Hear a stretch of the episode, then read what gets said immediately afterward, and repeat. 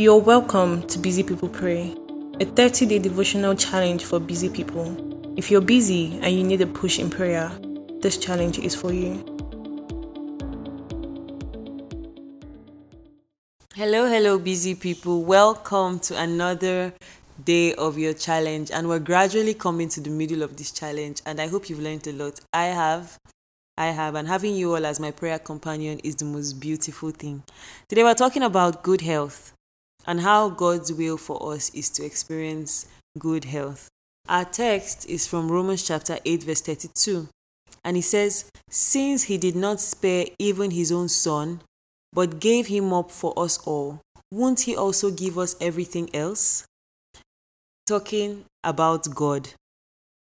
And so, having extensively talked about God's love in the previous days and almost two weeks, and how the greatest show of his love was eternal life so graciously given, one might ask if God is only interested in what happens after we die. And you may wonder about what he thinks about things that bother us now. And so today, We'll be exploring how God's will for us is everything good, especially in our health. So the Bible is littered with the good works of Jesus Christ. Acts chapter 10, verse 38 talks about how Jesus went about doing good, healing all that were oppressed of the devil.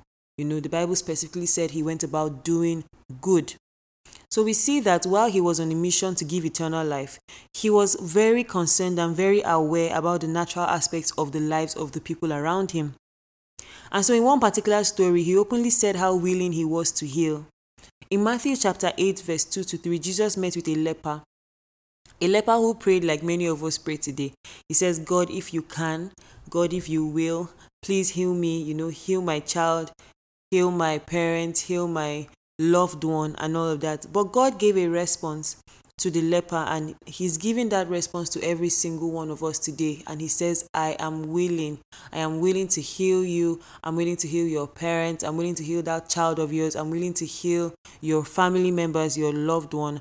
And so if you ever doubted god's willingness to take afflictions away today is a very good day to shove it off god is willing and he's not just willing he's strong enough He's extra powerful.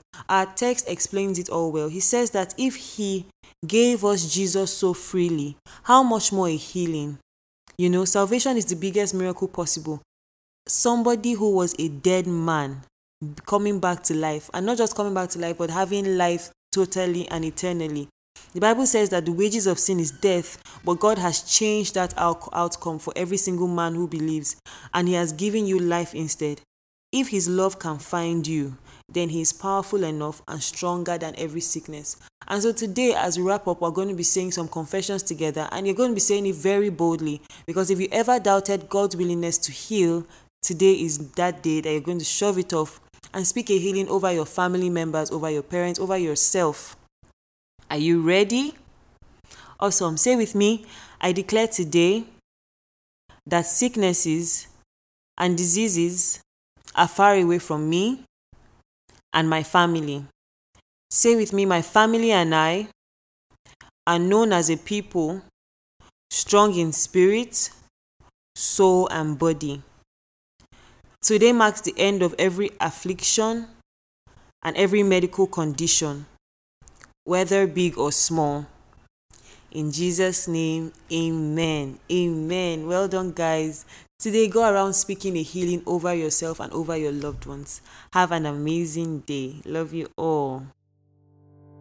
Thank you for listening. We are live every day in April on Anchor, Spotify, Apple Podcasts, Google Podcasts. Please follow us on Instagram and Facebook at Busy People Pray.